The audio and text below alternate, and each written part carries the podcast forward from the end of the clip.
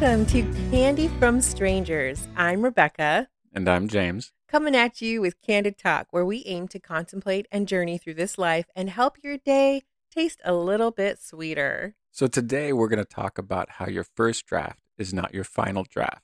And a little bit of ground truth up front. I'm a procrastinator, And I'm a planner.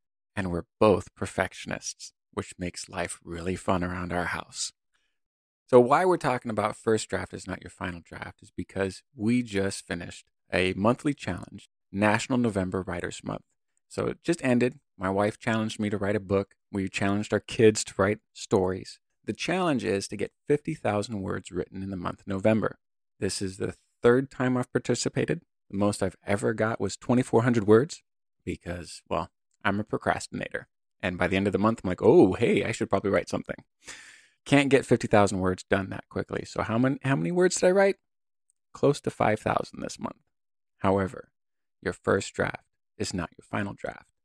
And why we're talking about writing and why the challenge was such is because I've been editing my wife's book.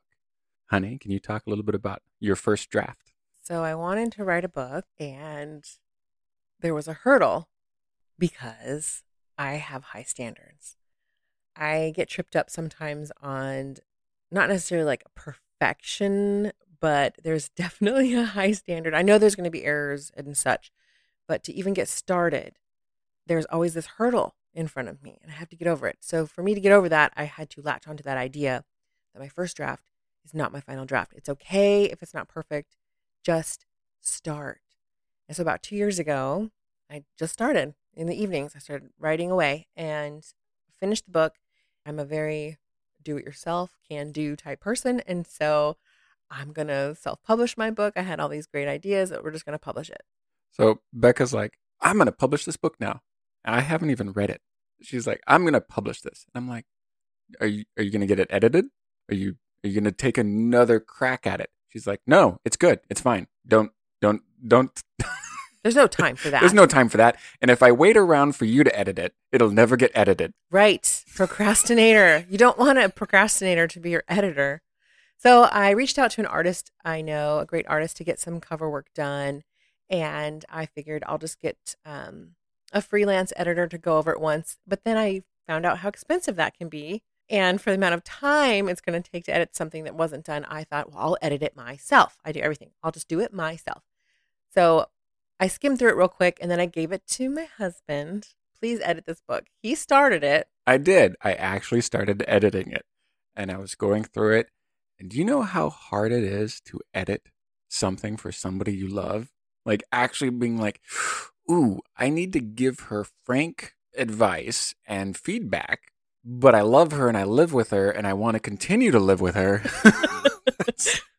so, how, and that's it's like realizing that in all of our years of marriage and all of our talks about honesty and being candid with each other, realizing that many times we'd been trapped in a keep the peace conversation rather than actual, not criticism, but hey, this is how you can do better.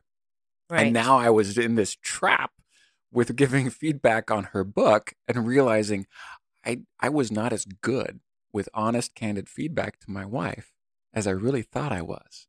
Right. And I really needed it. And I've I've been taught through working as a performer that you have to have feedback and it is a gift. Even negative feedback is a gift. And you just have to say thank you. And it's your choice whether or not to implement those notes or not. But I couldn't wait for James to finish editing. He'd only edited maybe what, three, four chapters. I had four chapters in. and I I started working on the notes and I was looking at them and you're so kind, you're so gentle. There's a lot of maybe you could look at this, perhaps flush this out a little bit. Are you sure that's what you mean? If you add a lot of common courtesy pleasantries in the beginning and end of any feedback, it really helps with the sour pill in the middle. Right. But I was horrified at how rough this draft was. And I thought I had already come through it once, so I thought it was good to go. I mean, my high standards, I way lowered those just to get it done, right? That first draft's not your final draft, just get it done. Okay, did it, got it done, ready to go. Well, it's not ready to go. I was so horrified. I took the whole thing back, re went through it with a fine tooth comb, used some of the notes that he gave me. Then I gave him that copy to go ahead and edit thoroughly and do a good job. And there's there's such such an openness and a vulnerability in letting somebody read the work that you've done than to turn around and accept any kind of criticism or comment on that. It's hard not to get offended because of the time that you put into it. And I think that's the important part too is realizing when you're writing your draft, when you're living your life, when you're doing anything that is worth doing, is having people that can speak into that and be quality editors for you. You actually trust. There's been many people in my life that feel that they can speak into my life in all aspects virtue of job, position, whatever. And all they do is make me see red because I'm a perfectionist and I am strong willed and I know I am right. Oh, man. So, getting through that, realizing those are some of my pitfalls, uh, providing quality editing feedback to my wife, and just this aspect of our one of her projects has actually taught us a great many lessons in all aspects of our life in providing that feedback and being candid and being open to allow that to come back as well because it is a conversation it's not one way right it's like a two-way street and even having questions about notes and then allowing somebody to make comments about something you've worked on isn't just comments right like you kind of get to pick who's going to edit you don't have to allow everyone to have an opinion and and everyone has an opinion. Everyone has, has an opinion. Yeah, like you don't have to allow everyone's opinion into your life, into your story, right? But you do want somebody who's qualified to come alongside you and give you advice and help. And especially if it's somebody who cares about you, they're not going to come at you and tear you down. They're going to come at you and say, "Let's let's work on this to make the foundation better or rebuild it and make it stronger." So, just the impetus to start. If anybody out there wants to start, you can do it.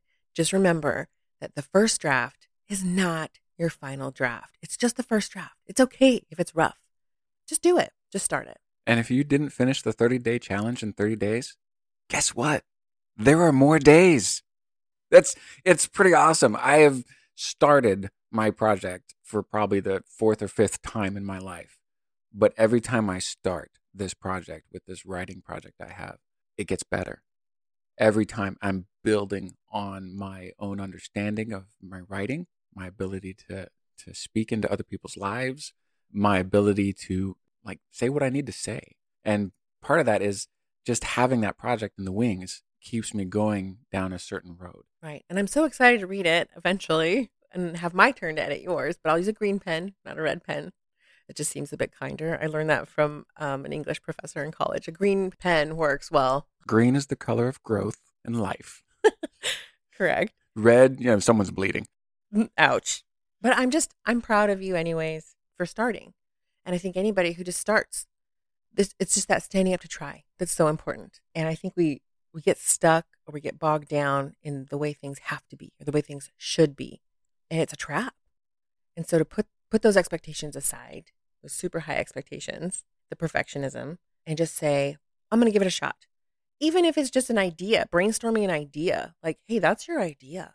And it doesn't have to be finished in necessarily 30 days, but it's there, right? And so when you have time to get to it, Lord knows not everybody has a bunch of time right now to be writing a book, but just the dreaming side, the hopeful side, the wanting to try something new side, that's important to not lose sight of. That's some heart. Just even a note in your phone, something that you maybe want to work on at some point coming up with an idea, doing a little bit of research. That's valid. That counts. And maybe it's not writing. Maybe it's reading. Maybe it's uh, working out. Maybe it's going for a walk. Maybe it's just counting leaves. I don't know, whatever your try, right? You might not be able to count leaves right the first time. But as just an example, like my goodness knows my four year old, our four year old has a hard time counting sometimes. She get, but she can get up to 100 now. It, you get better with time. And that's the beauty of it. When you're trying something the first time, it's awesome as a toddler because they're they they're all in. They're all in with everything their their gusto. And when they try, you're like, yeah, good job. Now this is how you can do better. But you're never you're never coming down on them. They're figuring out how to walk and talk. You look at the mindset of a child and they don't think they're not going to do it. Because they can see us and see that we are doing it and they want to be just like us. So maybe you won't be the next J.K. Rowling, but maybe you are the next best you. And that's the challenge is actually just getting the next best you out there. And that the next best you will have a chance to edit to get an even better you. Right. For me, my experience in writing this book and and realizing I need to edit some things, I cut out a whole chapter, an entire chapter cut out of this thing. It got rid of some exposition because it was boring and I was writing the sales copy for the back of it, and I realized my protagonist wasn't even my protagonist. It was the other character who was the protagonist because that's who went through the most growth and change in the story. So then I had to re go through it again. But in that process, I decided, you know what? I'm going to send this out to literary agents. I'm going to just try this idea of trying, right? It doesn't have to be the final draft. I'm going to make a query letter and I'm going to send this out to a literary agent. And I just went for it, sent it out. I just didn't expect to hear back. You don't usually hear back from agents or callbacks. Anyhow, I got a letter in the mail That was pretty cool. from a literary agent, and I there's excitement, and I'm like, what? I didn't expect a reply, and it was a very kind rejection letter. Very kind. But the fact that they took the time to send me a letter, And how was it addressed? dear author. Oh yeah. Talk about validation. so I came in the house. Look, it's my first rejection letter, and I showed our children, and they were a little confused because they thought I should be sad, and so they wanted to be sad for me. But then they were like, "Wait, mom's happy," and I pinned it on a bulletin board in our office. So that's mommy's first try. You guys, there it is. It says, "Dear author," and just getting that rejection letter made me more confident to try again. So I sent out a couple more query letters and they're still out there. There's a time limit. There's about six to eight weeks you have to wait for a response. And one of them said, you know, if you query us, it's an exclusive query. Don't send it to other literary agents while we're looking at it. And if you don't hear back from us, consider it a pass, right? But here's the thing having the confidence to even try to do that is huge for me because I always have high expectations and then I always think it's not going to be good enough. That's literally my spiral pitfall trap that I put myself in. But if I don't hear back from these other agents, that's okay. I can still publish it myself. I can still do that route. It's still available to me, but it's just having the confidence to even try. and even the confidence to think you can just take care of it yourself. But it's also something like like working with you that yes, you you can do all these things, but actually being able to speak into it, knowing your standards, knowing your expectations of yourself, seeing when you're not meeting them and building you to meet them yourself in a loving fashion was really challenging this year because I had to be like I have seen you you are an artist. You can create things. So watching you create something, you're like, this is good enough. And I'm like, uh, do do you, is that what you want to send out? And having to be flexible. Very much so. I'm not a flexible person because I'm such a planner. So that's definitely been a challenge. So there's the trying, the lowering the expectations of your first try, and then also being flexible. So the idea of having to edit, to fix something, to start over, to pivot, to stretch, all those concepts are difficult for me just to implement on a whim. I actually have to kind of stop, step back, look at what I am doing, look at the goal, and kind of reattack it from another angle. And for me, the challenge is actually discipline. Having a daily discipline to plan out on something that usually I can just make happen as needed, when it's needed, on a whim. But when you're actually having to do something long term that takes a great deal of investment and time, you can't use your strengths as a procrastinator. Because believe me, if you know some procrastinators, they can pull out projects at the drop of a hat. It can be it, a strength. it it's it is ama- Those are the people you want on your team for short notice wins. Well, right, and if you think of a deadline or like under the wire or there's a, there's a fire, those people that can just whip up something and it's fantastic. They work well under like a stressful environment. But when it's not a stressful environment, when there's not something on fire, what are you going to get out of them? So you would think for somebody in my career vocation of choice that I would be incredibly highly disciplined. And as an admiral once said, make my bed every day in the morning. But uh, I'm like, there's Who's got time for who's that? got time for that? And that I I will get things done, and usually am am fantastic at it. But one of my challenges this year, just as a personal note, was just to read the Bible every day. And guys, let me tell you, that's a really big book, and you can't do that in one sitting. So so far, I'm 31 days behind. I have to close it out by December 31st for my daily reading plan. No pressure. No pressure.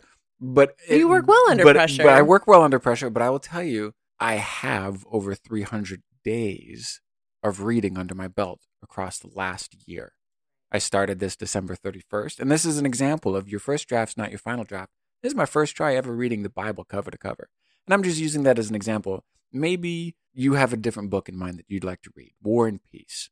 That's The something I- Iliad. the Iliad. I tried reading the Iliad once. That is a tome. It is an impressive work, and I got bogged down in it. I never finished it, but that kind of leads into the next point about pressing on and pressing through. And sometimes it's okay not to finish a challenge. When you see when you see that the challenge is no longer feeding you, it's no longer providing an opportunity, is actually becoming detrimental. Right. Having having an editor in your life that can say, "Hey, that challenge is no longer doing something well for you." You don't even need that chapter. And that's a good thing to have and be like, oh, okay, maybe I can move on from this.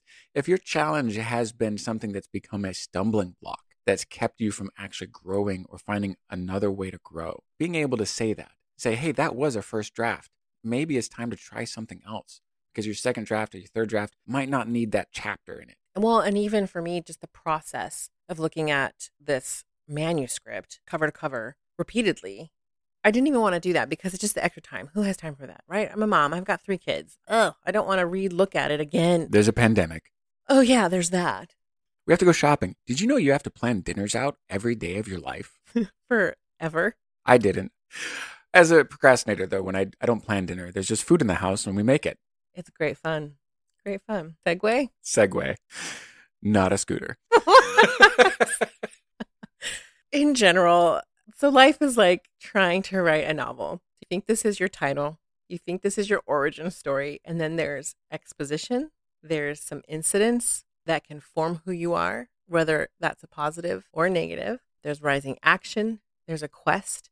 No matter what, we are all on this journey, right? Sometimes there's a crescendo, an unexpected plot twist, or seven. And sometimes when you're sitting there on your elevator pitch or your sales copy for your story, and you realize your story is not even about what you thought your story was about, Oh, dang. that your character is completely different or on a different story arc than you expected in the beginning. Why? Because your first draft is not your final draft. just knowing that you can pivot, you can shift, you're not stuck. There's another chapter, there's growth, there's sidekicks, there's guides, there's other characters that you can bring into your story. You can work on it, you can change it. There's the growth, and then there's the denouement, there's spiritual intervention. And before your story is over, I hope that you know you can look back and say, wow, that was a good story. What an exceptional journey. Not that it was perfect, because perfection is a myth straight up. That is a myth. Nothing is perfect. And if there's something you're working on, good for you. The point is to get to the end, to look back and say, wow, that was a good story. And that was mine. And if you're sitting there right now in the middle of telling a story, realize there's more story to tell. That you have opportunity for growth, for montages, for changes, for The montage. the montage. Yes. Nobody wants to be in the montage, but that's life. I mean, the majority of your life is just that montage. And we watch it, you know, in film more than necessarily like a book. A montage in a book would be amazing. that would be horrific.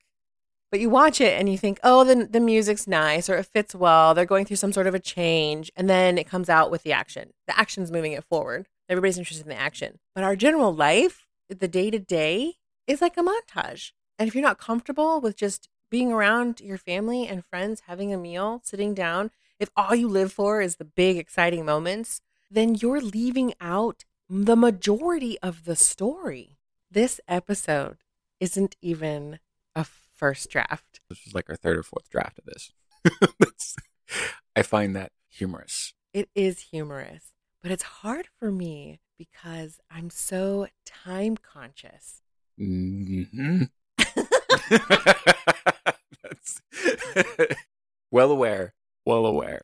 Something doesn't fit into the timetable that I think it needs to fit into. It's gone. It's cut. gone. It's cut. It's cut. I got to cut it out because I'm moving on to the next. Yep. Don't have So- time for that. So to sit down and go back over something We did that already. It's hard for me. Yes. Hard for me to start because I don't think I have the opportunity to edit. So I have to get it right the first time. And I and that's the, my level of perfectionism and my procrastination. And I usually get it right the first time. Because you When- have to. But I have made to. it to where I've you made have it to. that It's so rigid. there's no opportunity. There's no grace.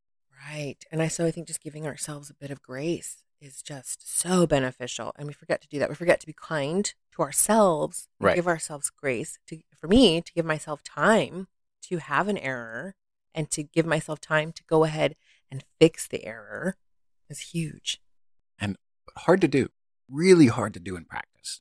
Uh, And to look at it from the outside. and consistency with that grace. Because you can be like, I've already given myself this grace. Why do I need to do it again? Oh my goodness, I'm not learning. Obviously, I'm not getting better. And then it starts a, the evolution of the process. You take yourself out of the story and that doesn't do any good to anybody. You need to be in the story. It's your story. And if you're not the protagonist at the end, you might want to do a rewrite. Just saying, it is possible and it's worth the time. It's your time. You should write it. If you've hit a rut, it's okay because we believe in you. Just want you to keep turning the pages, friends. There's a new paragraph and whole new chapters. Waiting just for you.